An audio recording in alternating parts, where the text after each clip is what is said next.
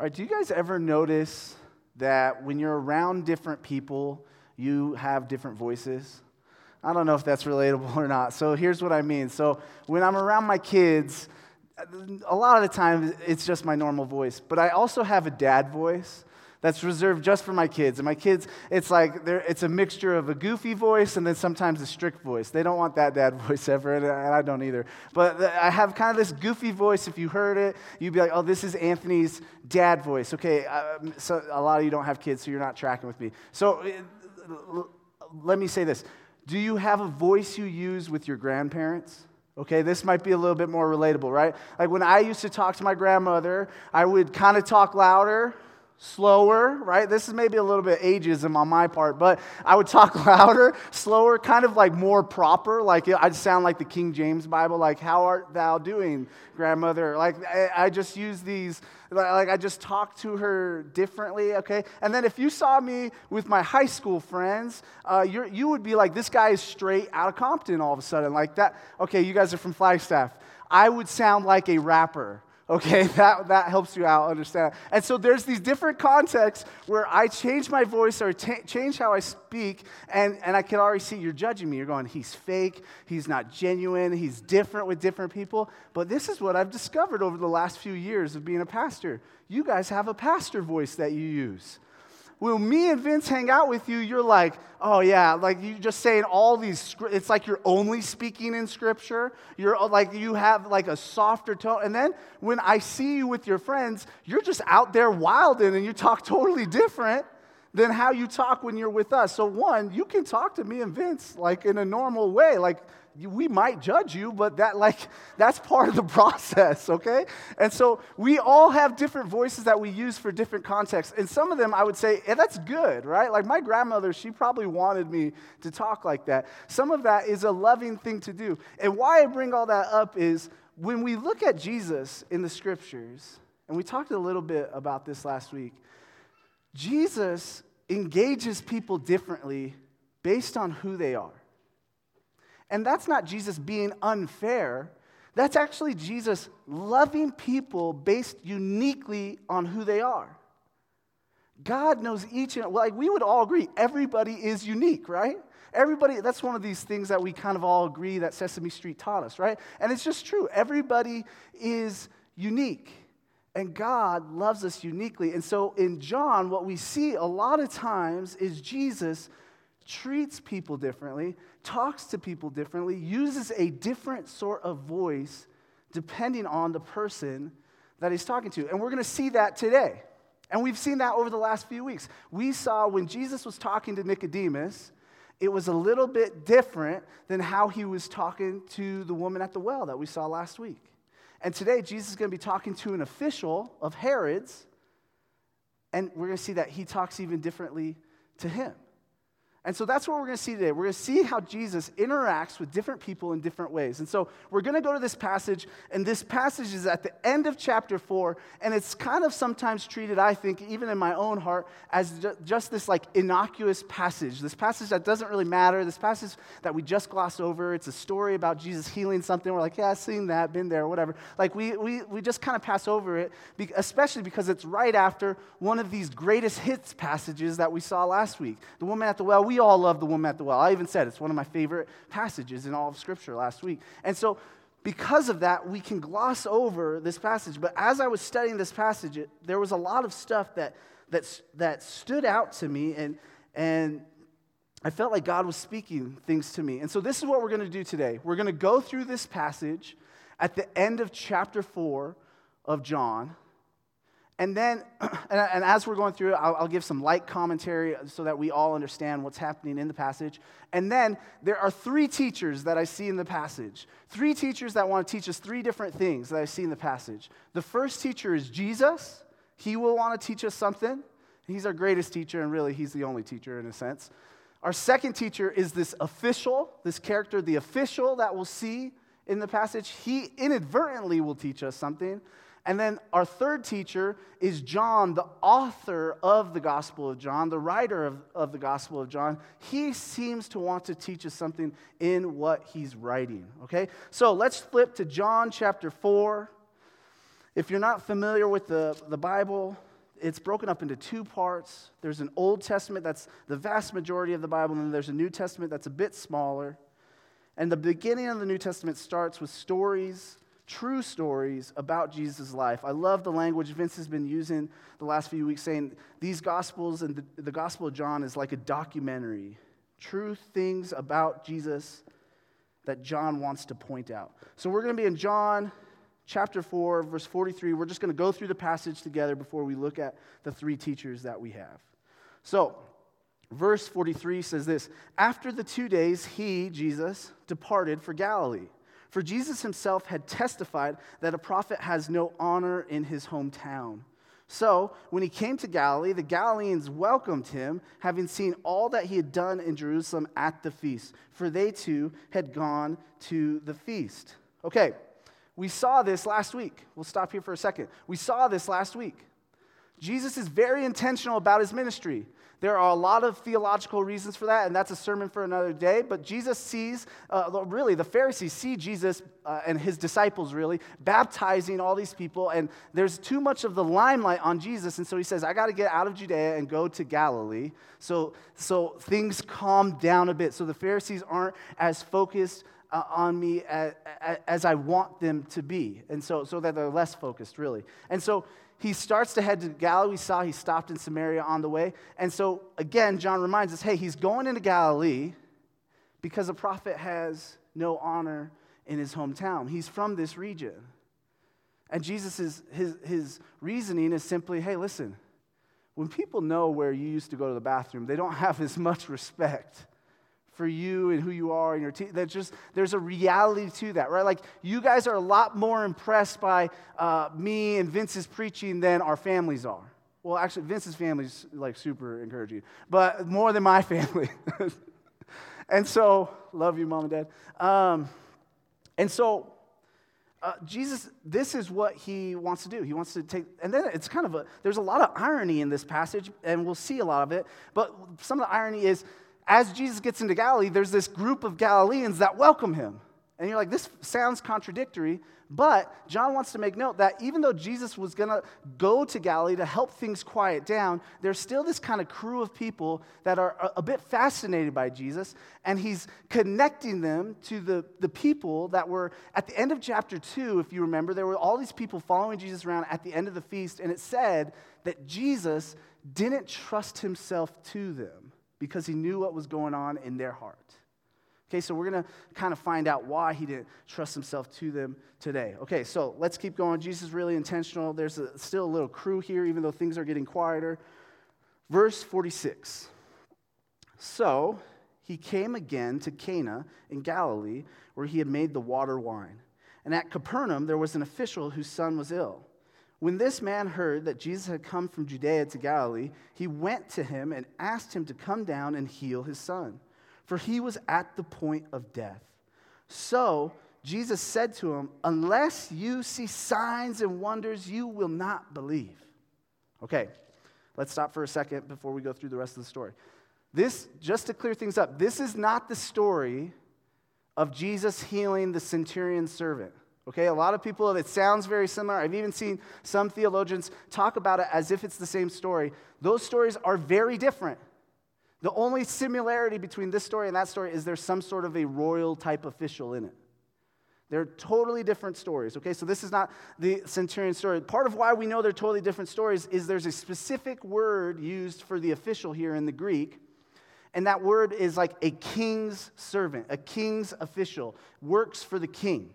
And so every Greek theologian that I saw that looked at this word closely, they said, hey, this meant that this guy worked for Herod.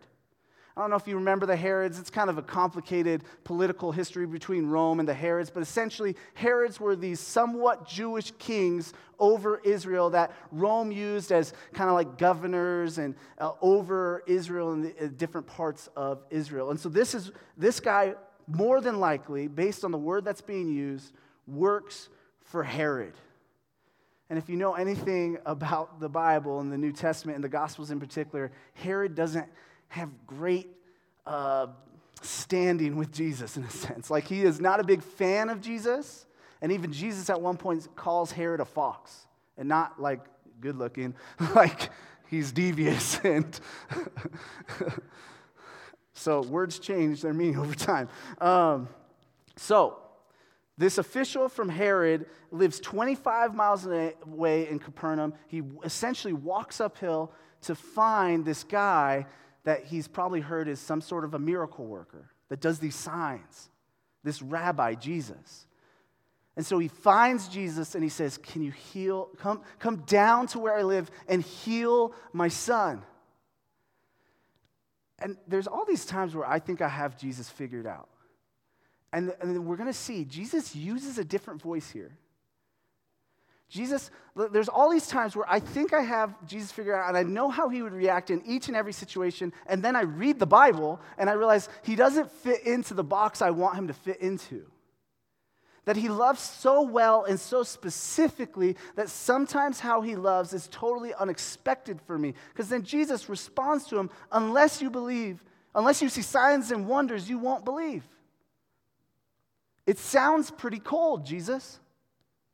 This man has his son dying, and his response to him is, Unless you, have, you see the signs and wonders, you're, you're not going to believe. Jesus doesn't always do what we expect him to do. Let's keep going. We'll talk more about that in a few minutes here. Verse 49 is where we left off. We'll read to the end of the passage here. The official said to him, after Jesus said, Unless you see this, you're not going to believe. The official said to him, Sir, come down before my child dies. Jesus said to him, Go, your son will live. The man believed the word that Jesus had spoke to him and went on his way. As he was going down, his servants met him and told him that his son was recovering. So he asked them the hour he began to get better. And they said to him, Yesterday at the seventh hour, the fever left him. The father knew that was, that was the hour when Jesus had said to him, Your son will live. And he himself believed, and all his household.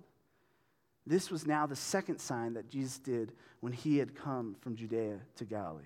All right. So, Jesus says, Hey, unless you see signs, you won't believe. The, the official just responds, My son's dying. Just, uh, come, da- come down to where I live, heal my son. And Jesus just thinks up this kid's healing. He says, Go, your son will live. The man begins to walk back down. It seems like he stops for the night because it's the next day when he sees his servants and he's walking downhill to Capernaum. And he, he probably doesn't know what's going on. He doesn't know if his kid has been healed or not. And this is another moment of irony in the text. This guy had authority over Jesus. He had literal authority over Jesus. He worked for the king. He could tell people, come over here, and they should go over there. And yet, Jesus doesn't listen to that command. Jesus actually gives him a command to go back over there. There's a lot of irony in this passage. So, he goes down. On the way, the servants find him and say, Listen, your, your, your kid got healed. And he goes, When was it? It was yesterday, about one. And he's like, That's when I was talking to the rabbi. And they all begin to believe in Jesus and believe in what he can do and who he is and who he says he is. It's, a, it's, it's, it's a beautiful story. And I think there are, like I said, I think there are three teachers in this story. And again, this story can be so innocuous for us, but I think if we look at these three teachers, we can see that there's a lot that we can learn from this passage in Scripture. Okay, so the first teacher we have is Jesus. Jesus is our first and, and our greatest teacher. Uh, you might have noticed something interesting that happens in John 4 48. Uh, if you have the ESV, there's usually a footnote there. If you notice that you there is plural in verse 48 of John 4 48, that you there is plural. So when the man asks Jesus to heal his son, what Jesus is actually saying is a plural you. He's addressing everybody around him, this crowd of Galileans that welcomed him and who were seeking these signs at the feast and excited about Jesus that Jesus didn't quite trust. He, he's actually saying to the whole crowd. And so I want to reread that verse with uh, a plural you, which we all know a plural you is y'all, right? Okay? I didn't know Jesus was Southern, but I guess he's Southern. Okay? To clarify, I don't think Jesus is Southern. Okay? I don't think that. All right? He was born in Israel, to clarify. But he uses some a word that's kind of like this southern word y'all. So I'm going to reread that phrase so that we can maybe understand what Jesus is trying to teach us. Verse 48, halfway through. Unless y'all see signs and wonders, y'all will not believe. Right? It's I can't, I'm not southern, right? Vince, this is ministering to Vince. He's from the south. I, will, I like to say all y'all. Unless all y'all will not see signs and wonders. So, what is Jesus trying to teach us here in this passage? What's going on? Jesus wanted to teach the crowd something. This man comes up, asks for healing, and Jesus wants to teach them something. Here's, here's what we know Jesus isn't saying, hey, well, unless you see a sign, uh, you're not going to believe. Again, this is another moment of irony because he does end up healing the son, right? But does any of the crowd see it? No, only the Father. So this isn't a sign that, that pops up for the crowd. Jesus does a sign, but they don't see it. There's a lot of irony in this passage. And so Jesus is not saying, well, unless you see this, you're going to He's actually rebuking them. He's almost exasperated, exasperated, and he's going, gosh, unless you guys see signs and wonders, you, you just, you don't believe. Unless you see signs and wonders, you don't believe. So, what is Jesus trying to teach us and the crowd by saying that? What he's trying to teach the crowd is don't just be a sign seeker. Don't just be someone who's looking for the signs I can do and the wonders that I can do. Don't be a sign seeker only. Jesus is saying, if you're going to follow me around, follow me around for me. Stop using me. Don't just be a sign seeker. And 2,000 years later, we're like, yeah, get him, Jesus, right? Because you're like, no, we're not like that. This isn't a charismatic enough church. Like, like we're, we're not like that's what you that's what you, you think. But I think that we can hear and learn from Jesus too. I think Jesus wants to rebuke us as well. Remember, Jesus uses different voices for different situations. And so, some of us, it is actually loving for Jesus to rebuke us. So, how do we listen to this rebuke of Jesus? Where Jesus says, hey, st- just stop being a sign seeker. Here's how I think it manifests in, in our sort of a church, in our people. I think there's a whole bunch of us here in this room trying to be around Jesus or the Bible or church because of what we think Jesus or the Bible or the church can give us something. We think that they can give us either maybe a really good spouse or really moral kids or even just this encouraging feeling of the presence of God or, or blessings from God and life will go better for me if I make sure I go to church and or, or, or all sorts of things or more friends. Whatever it might be, a lot of us are in here in this room because we have these different things we want and we think Jesus or the Bible or Christians or the church can give us those things. And that is the sole reason that we're here. I think Jesus would rebuke that. It's not wrong to want those things, but I think what Jesus would say is if that's what you want most, and that's why you're around me, you're using me. You're using me for your own gain, you're using me for what you want, and you're missing the point. When we say all of life is all for Jesus, we mean it. We think Jesus is real. And so, if we listen to Jesus' rebuke of the crowd correctly, we can analyze our hearts, analyze our actions, and go, Am I using God to just get the things I like in this world? And Jesus would say, Don't just be here for my signs and my wonders, be here for me. Right? Think about how ridiculous it is that people, us and 2,000 years ago, were following Jesus around just because of what he could do when he was God in the flesh.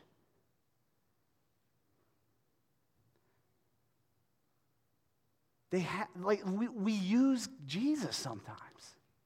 We use him to get what we want, and Jesus wants to rebuke that. So, right now, you might be feeling discouraged. You're like, man, this is not a very encouraging sermon. I, don't apologize. But uh, what do I do, Anthony?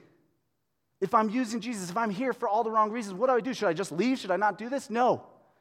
Be here for the right reasons instead. Right? If you ever have any depth of relationship with any person, there will be a time where, that, where someone will say, Hey, I feel like this is going on in our relationship and I think it should change. And even if you're, if you're anything like me, you know that you've accidentally used people at times and they might bring it up. And your response when someone says, Hey, I feel like I'm being used by you, your response shouldn't be, Well, let's not be friends anymore. I'm going to go away. Your response should be, Man, I'm going to stop using you. I'm going to start being in a genuine relationship with you. I'm going to love you for you, not for what you can do for me. This is what Jesus is inviting us into. He's saying, Stop using me. Be here for me. Follow me. Get to know me. Church, that's what Jesus is teaching us. Let him rebuke us and let it be for our good. All right. Second teacher in the passage. Second teacher in the passage is the official.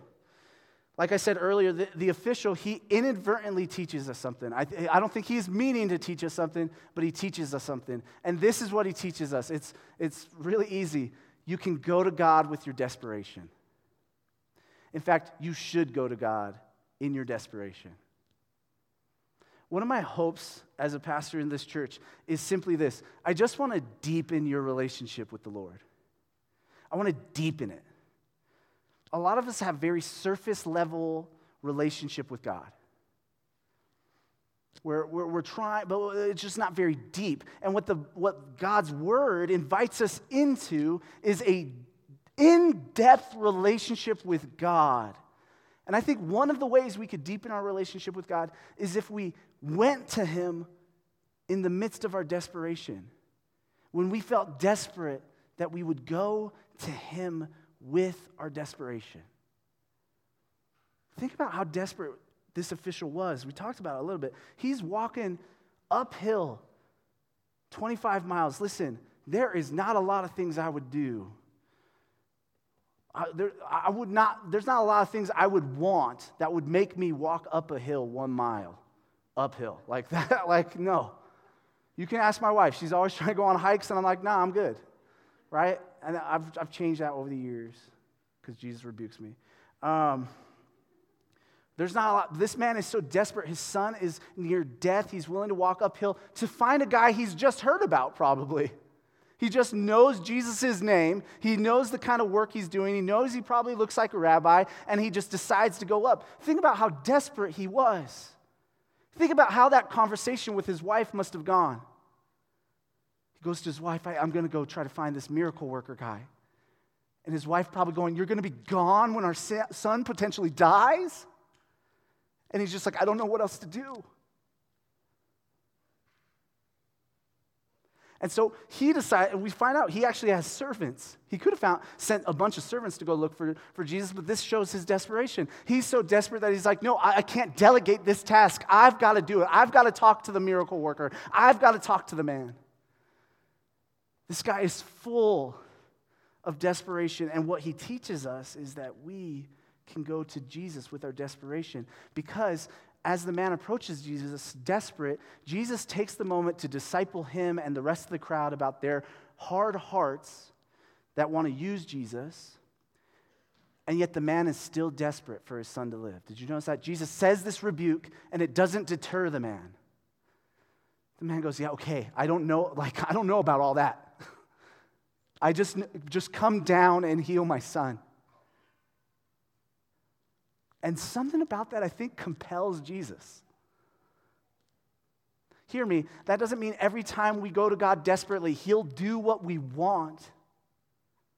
But there, in this moment, there's just something about this father's love for his son that compels Jesus. And he heals the son. Not because of what the official did,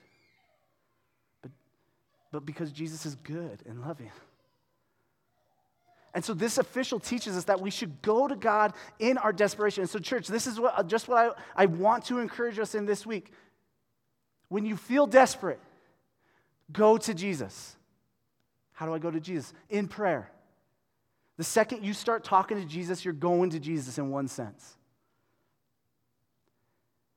Anytime you feel desperate, go to Him. I think in our culture, we feel desperate a lot and we go to a hundred different things. Whether it's food or some pleasure or some sin, we go to all these different things in order to make our desperation go away. And what the official teaches us is, that the best place to take our desperation is Jesus, is at his feet.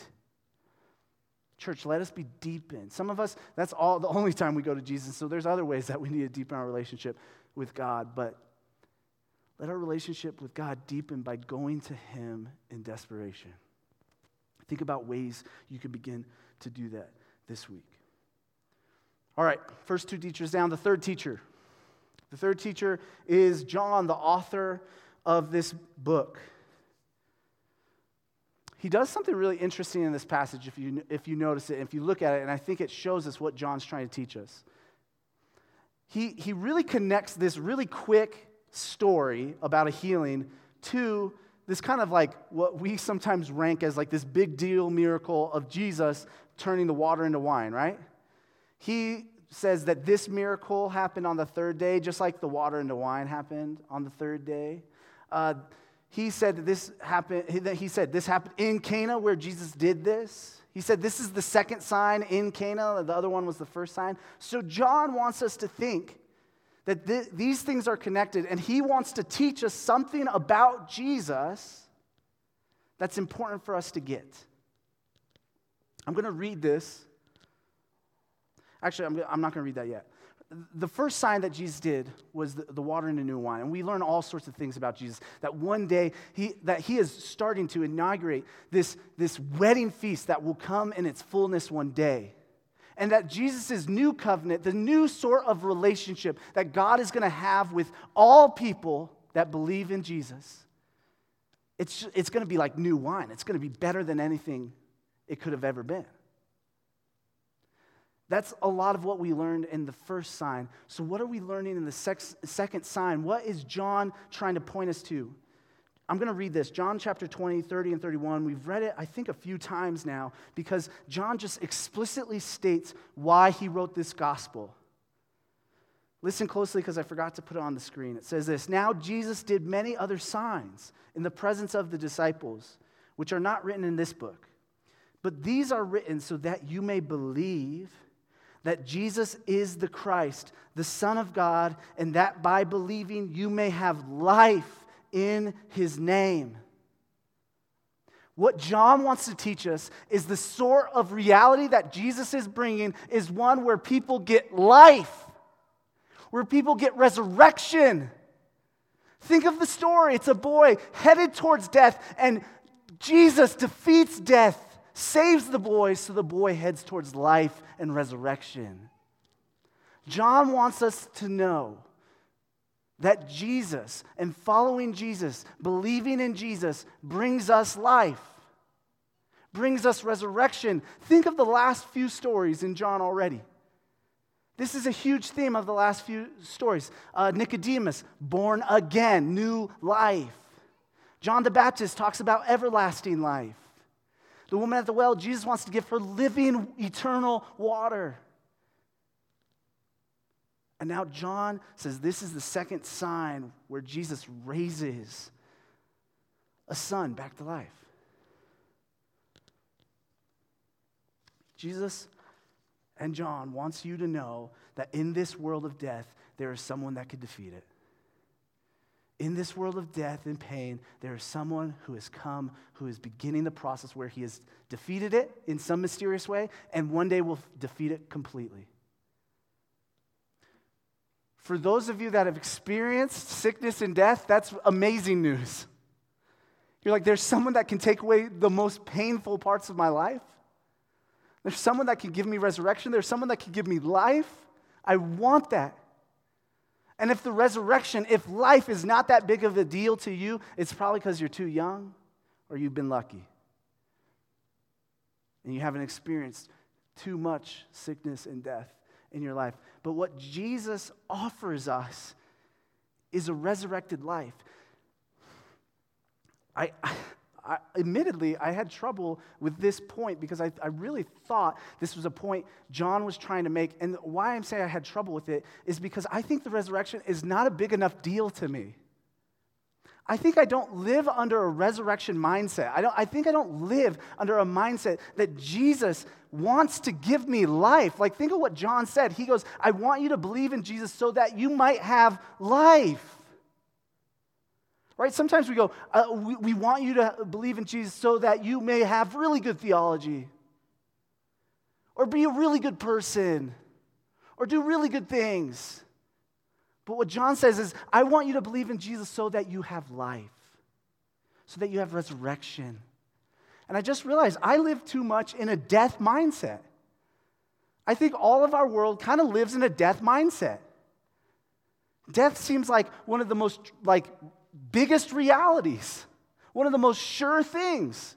And I think too much as Christians, we find ourselves in this death mindset. Here's what I mean a lot of the ways that we live, a lot of the things that we seek, a lot of the things that we do, even a lot of the ways that, that we exist as people are because we know death is coming. Here, I broke it up into thirds. I think kind of third death, uh, there's probably more than this. A third of us in the room each probably believe in some sort of death mindset like this. The first third of the room, I think, the, the way that the death mindset affects you is you go, I got to live as long as possible. That's my goal. I got to get as much life in me so that, I, because one day I'm going to die. And that's going to be it. And you go, well, I'm a Christian. Yes, sure, there's resurrection. But then, but this, this really, like, is how you live in the world. I got it. It's not bad to want to live long. It's not bad to want to be healthy. But if this is all you live for, I think you might have a death mindset. I've been watching a lot of that Zac Efron show on Netflix. I don't know what, he just like goes and bees healthy in places, right? I don't know. I'm like, cool, dude. Give me a few million. I could, I could get yoked too, but maybe not. But, but they're just like these two guys are going to these different places, and some of the stuff they're, they're looking at is really cool stuff. But, but they're just obsessed, it feels like, with living forever. Okay. Murderer is coming. From, I think that's how, isn't that in Phantom of the Opera? I don't know what, okay. Um, I have a death mindset because I just thought I was about to die. See? Okay. So they just they want to live, and so I think a third of us in the room, that's like our goal. We just want to live as long as possible. That's like that's the biggest thing. I think it's a little bit living with a death mindset if it's unhealthy. I think another third of you live like this. I fall into this category, I think, too often. Uh, you kind of live like Drake and George Strait, who say, hey, I'm here for a good time, not a long time, okay? Some of you, that's your mindset. You're, you're like, hey, I got to get as much happiness, pleasure, joy in each and every moment that I don't really care about what happens down the line because I know I'm here for a good time, not a long time. I want to have as much goodness as I can before the badness comes. That's a death mindset. I think another third of you, you've seen the pitfalls of both of those, and then you're just kind of like depressed by society, and you're just like, what's the point, right? one of my like happiest friends, she just posted on her Instagram. She goes, I think one of my biggest fears, I, I just, I'm like, what's the point? like, why, why do this? I think all of these things are death mindsets, which makes sense because there's a lot of death in our world. But what John wants to teach us, what John wants to show us, is that with Jesus, you can have a resurrection mindset. With Jesus, you can have life.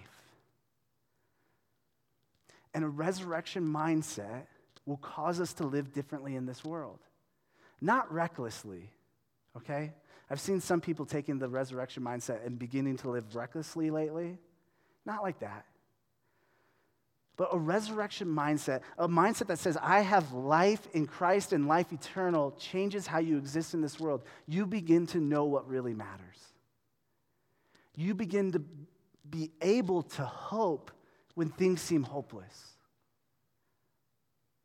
It just absolutely changes how you exist in this world. And this is something that Jesus wants to give us.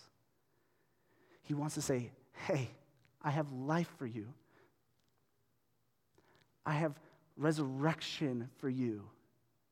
This is what I want for you. That's what John wants to teach us. That's what Jesus has for us. Think of all the ways that Jesus used his life in order to bring us life.